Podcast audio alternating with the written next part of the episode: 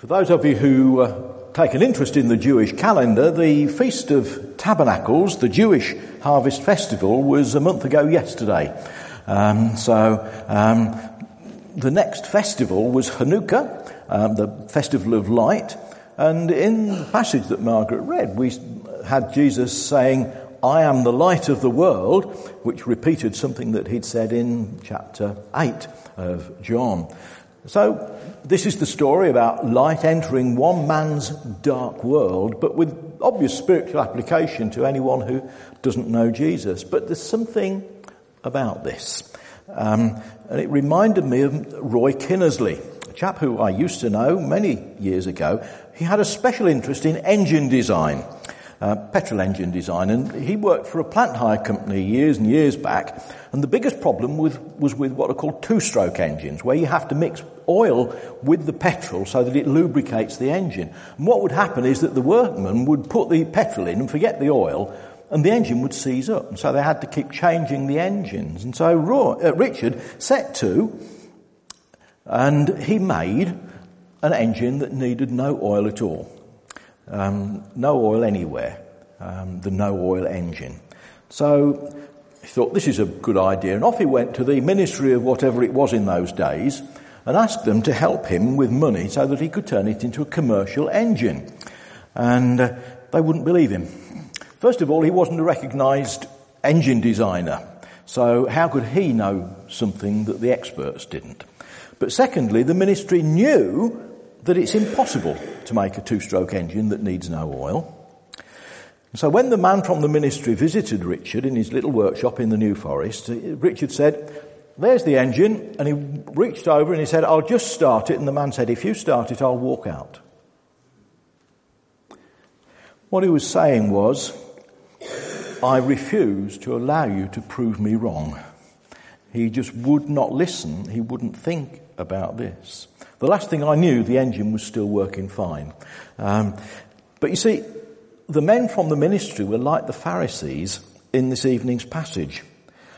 They only wanted to hear from the experts. Also, they were good on theory and bad on hearing other people's views. They didn't want their theories challenged. Some Christians call themselves evangelical because they've got a certain set of beliefs, but that's not a word I like too much. Um, to me, we've got to be not so much evangelical as evangelistic. Um, but you see, these evangelicals sometimes they spend most of their time discussing theology, and they don't get round to the practical bit of telling non-Christians about the Lord Jesus Christ. Jesus' disciples, did you notice, they were in exactly the same mould. He was a blind man. He'd never seen anything his entire life. Cue compassion, theological discussion. Just what the man needed. Was it his parents who sinned before he was born, or did he sin whilst he was still in his parents' womb, his mother's womb? They were following the Jewish idea sin always leads to suffering, but they got the story of Job to prove that that wasn't true. And Jesus had to redirect the attention of the disciples to um, the man's need. The thing that really ought to have demanded their attention, he needed his sight. Louise um, is profoundly deaf because Jenny had German measles during her pregnancy. And at church camp one year, Jenny was really angry with God. And she asked me, this is a long time ago when I was very young, so please excuse me this. She said, Why did God make germs like rubella that cause so much harm? And so, bright, intelligent young man said, Well, God didn't make the germs, and he began to explain that they were the result of sin and so on. Um, and at this point, a wiser an older Christian, shut this 20 something idiot up and began to help Jenny to see her problems in a different light. She didn't need to have it explained that rubella wasn't, was not made by God. She needed to have practical help. As Jenny um, sorted out her ideas, she and John were able to focus on raising Louise. She's now a lovely um, Christian girl. But trying to explain the issue by talking about original sin was never going to help Jenny. Uh, Jenny. Um, and that's what the disciples wanted Jesus to do, but he wouldn't do it. Instead, he de- demonstrated um, what we should do. Did you notice the words, we often re um, word what Jesus said at this point. We think Jesus said, I must do the work of him who sent me. Jesus said, We must do the work of him who sent me. He was talking to the disciples. He was talking to us. We must do the work of him who sent me. So, let's have a little look at the healing. Some aspects of what Jesus did copied the medical practice of the day.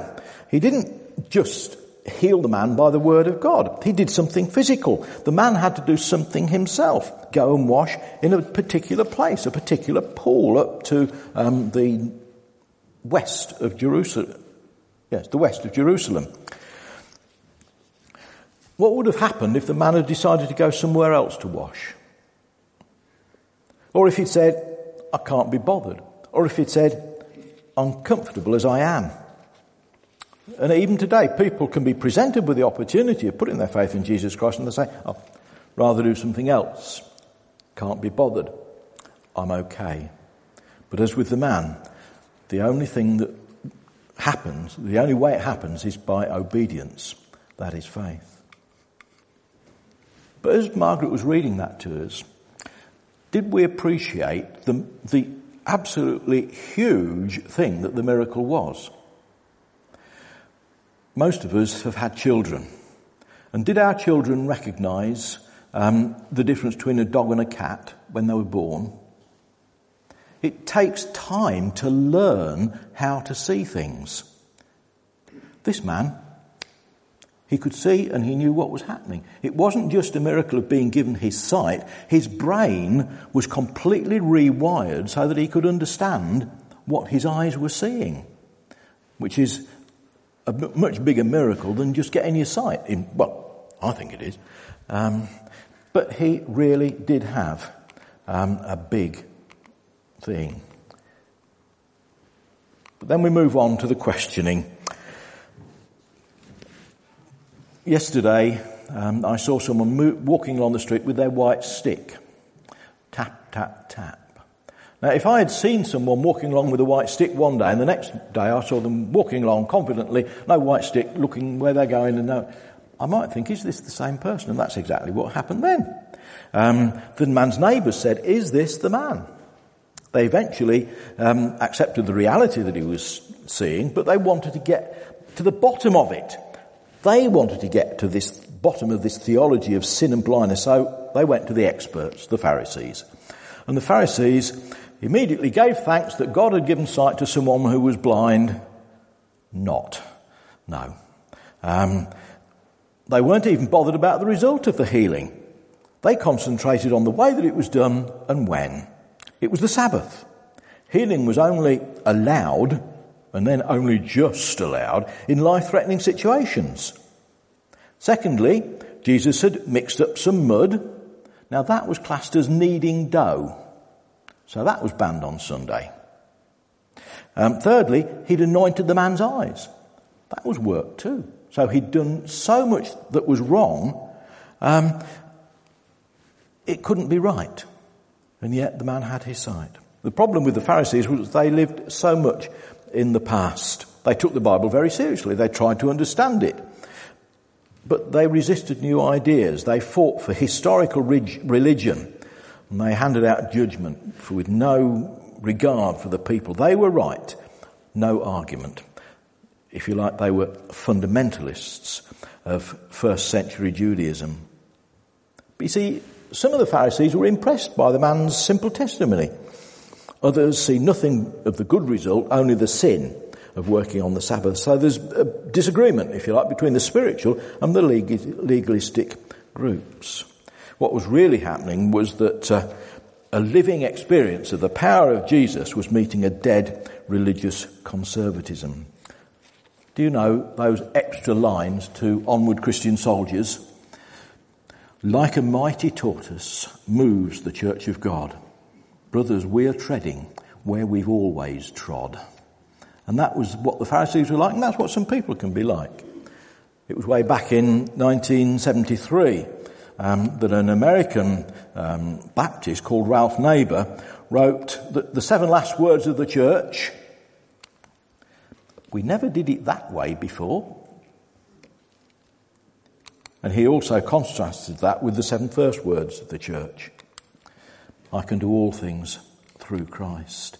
This is what the man would have said at the end of the story. But you see, the one thing that the Pharisees hadn't expected was that uh, their questioning of the man made him think. Um, he'd never seen Jesus, he doesn't know him, but he knew one thing the miracle had worked. So um, the Pharisees challenged him more. And so he worked it out a bit more. And that's how theology has developed over the centuries.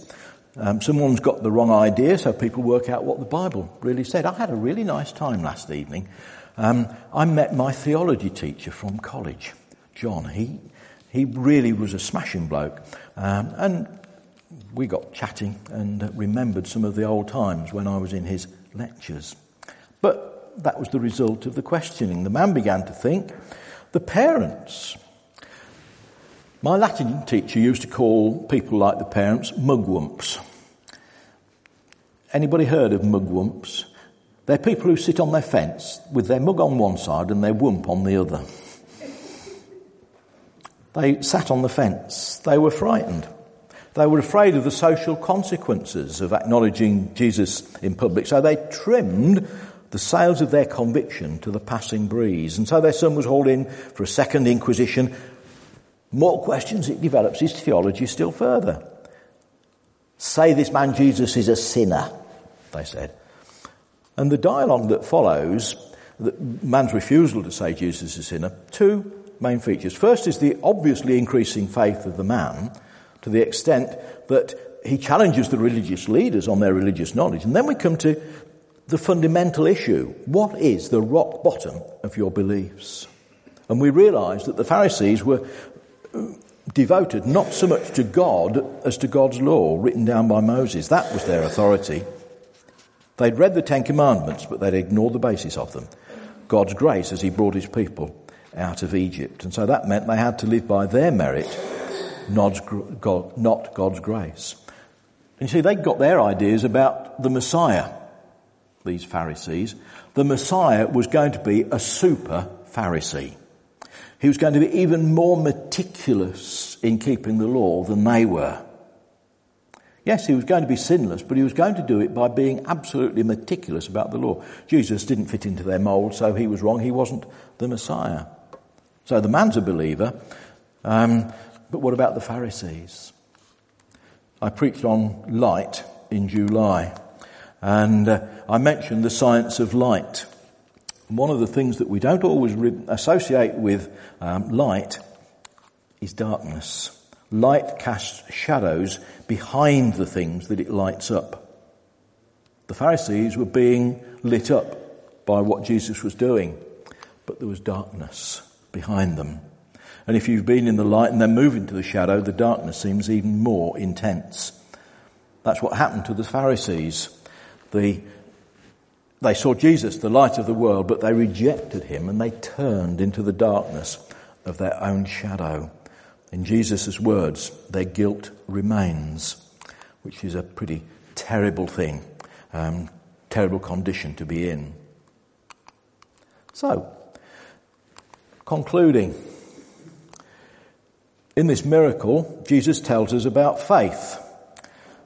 And it's steps to faith. Now, this isn't the, the, the um, Burlington steps. This is Jesus' steps to faith in this story. Because before we meet Christ, we're ignorant of, we're blind to our sinfulness. This isn't what I thought it was. Um, we're blind from birth. But the man shows the path of salvation, growing in understanding people still become Christians over a period of time rather than sudden. But how did he get there? The man they call Jesus. So he recognized there was somebody called Jesus, a prophet, one who proclaims God. He opened my eyes, actions, not just words. He is from God, a sent one. The Messiah was the sent one. Jesus said, go to the pool called sent. He then said, I believe. And then I worship. actually that last one is quite important because most um, church-based evangelists these days don't think that a person has truly come to faith until they've been worshipping regularly for at least six months. I met Chris's wife yesterday at this do we were at. Um, they'd been married for some time. Margaret um, is a Christian. Chris wasn't. And uh, this is going back to the days of evangelism explosion. And uh, Bill, um, Bill and group went round to see Chris, went through the presentation, and Chris repeated the words of the prayer of commitment. But the next morning when he got up, he said to Margaret, I didn't mean those words. But Bill is such a nice man and he'd gone to such a lot of trouble. I didn't want him to feel bad.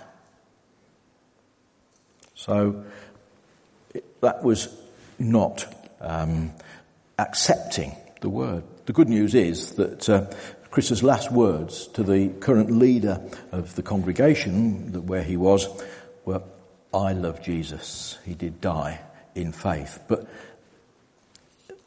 coming to faith, that was the way, the steps to faith. But then, did the man cheer his family up? I think probably he was quite uh, upsetting to them.